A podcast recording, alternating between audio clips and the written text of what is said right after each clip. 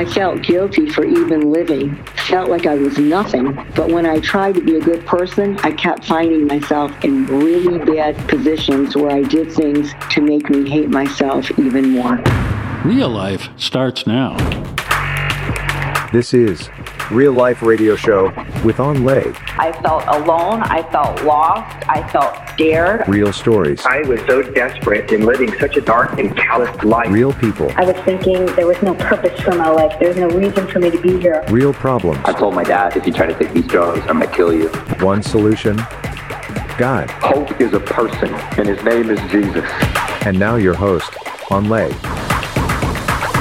Hi, this is Evangelist Anh Le. Welcome to the Real Life Radio Show. We're going to talk to real people who had real problems but found answers in a real God. Recently, we've been talking about self hatred and how it can be cultivated in anyone's life. Self hatred can come from low self esteem or even from being raised in an emotionally abusive home. Where in our last show, we had Suzi Yelvington reveal how she grew up always being blamed for her birth and was told many times that she was a mistake. She grew up with feelings of guilt and self hatred, tried to take her life at the age of 16, imagining the moment when her mom would find her dead and realize her value.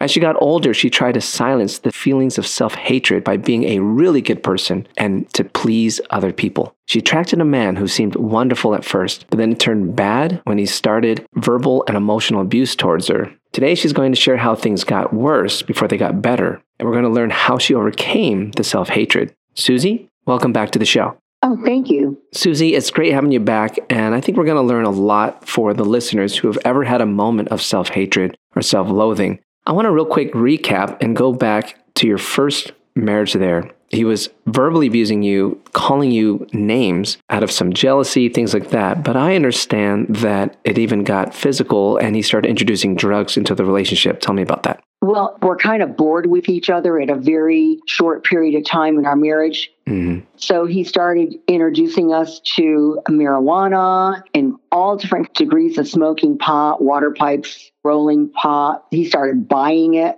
bringing it into our home. It just made things, of course, worse. Wow. So it's making things worse. I understand that it got to a point where he was kind of using you. You were working full time, Yes. and then he's sitting at home smoking pot. Tell me about that. Well, he had a real great job, and for some strange reason, he lost it. He started thinking that the better job might be purchase pot and resell it. So I came home one time and found a huge thing of pot, a pound or a kilo, whatever they called it, in our house. And I just was overwhelmed in thinking, what is happening to our life? Can it get worse? And of course it did, because with him smoking pot, he was more abusive, started getting into pornography, and everything was just a mess. Wow. I understand you caught him not only with pornography, but like strip clubs and things like that as well. Yes, I caught him going to strip clubs. You know, when I couldn't find him, I found his car at a strip club. I'd go in and confront him. But the problem was that he started wanting to bring me to the strip club so I can maybe learn how to dance like the girls did for him. So here he is training this person in your mind. I'm this good girl. Yeah, But then now you're doing things against your conscience. You're doing things that you don't want to do.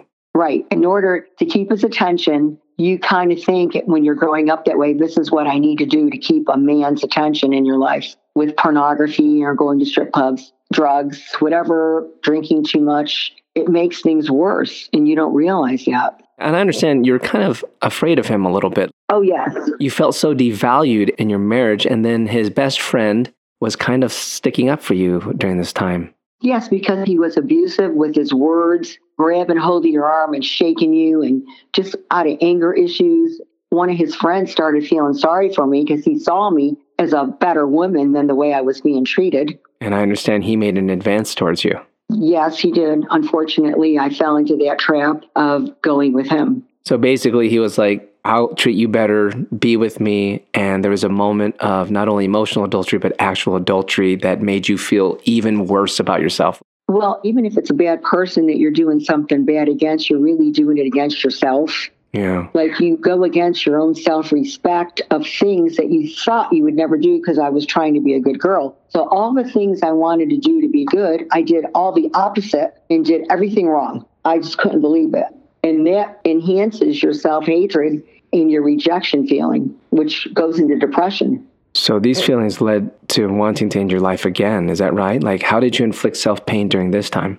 Well, actually, he's the one that wanted to go to this couple's house where they all went into swapping. Oh, like trading marital partners to have flings with. Right. So when I realized what was going on with that situation, I snuck and left the party and went home. Of course, he got more verbally abusive. I was the baby. I was the horror that left. Things that you can't even put in your head because you don't think that way. And after that incident, yes, of course, I tried to take my life by slitting my wrist.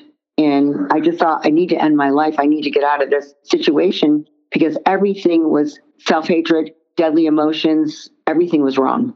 Well, why did for you slitting the wrist was like pleasurable in that moment for you? Was it that case? I don't know. I didn't know what else to do. I didn't have pills. I didn't have really any alcohol at that house. So I thought about, well, I'm just going to slit my wrist and be done for once and for all. Because the time I tried to kill myself before, it didn't work. I actually wanted this to work. Wow. So basically, it was an unsuccessful attempt to take your life. Well, I kind of looked at myself in the mirror and I thought, maybe this is not the answer. You've tried this before. So I put the razor down and I try to reason with myself to just maybe try to get out of the marriage. Wow. Now, I understand your marriage did end. It did. He found out. You ended up moving home for a time. Yes. And then you got into another disastrous relationship. Tell us about that. Well, it didn't start out that way. I thought it was going to be a great relationship, but then the person that I ended up being with was a gambler. Well, it's always great at the beginning, isn't it? oh, it's always great in the beginning, but at least the man was not abusive with his words or his actions, but he was a game player, a huge gambler, and I fell into that trap. I moved out of my parents' house and moved in with him, trying to start a clean slate with a brand new relationship, but of course, it didn't work.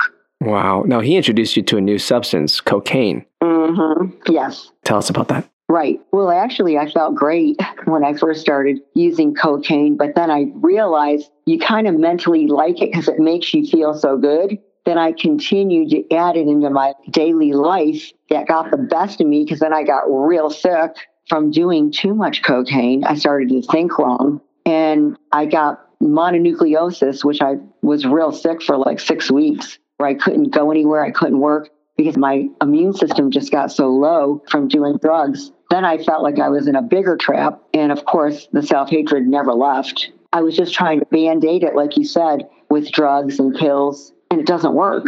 Dang. So you're just like stuck to this stuff. And so your life is basically spiraling down into a very bad situation. Now, what was the moment everything turned around for you? How did you get out of this mess?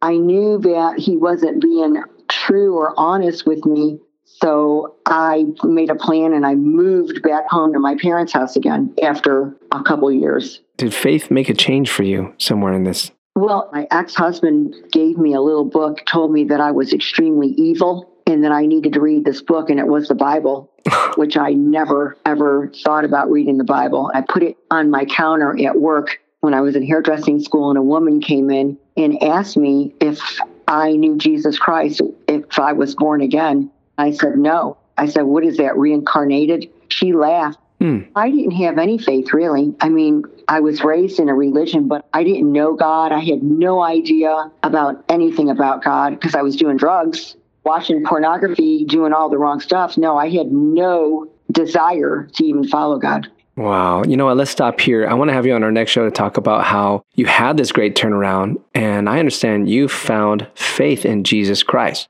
Suzi, thanks so much for being super real with us on the Real Life Radio Show. We're learning so much. And thanks again so much for sharing with everything that happened before Christ. Thank you so much. Thank you for having me. Hold on. I want to share some deeper thoughts regarding low self esteem right after the break.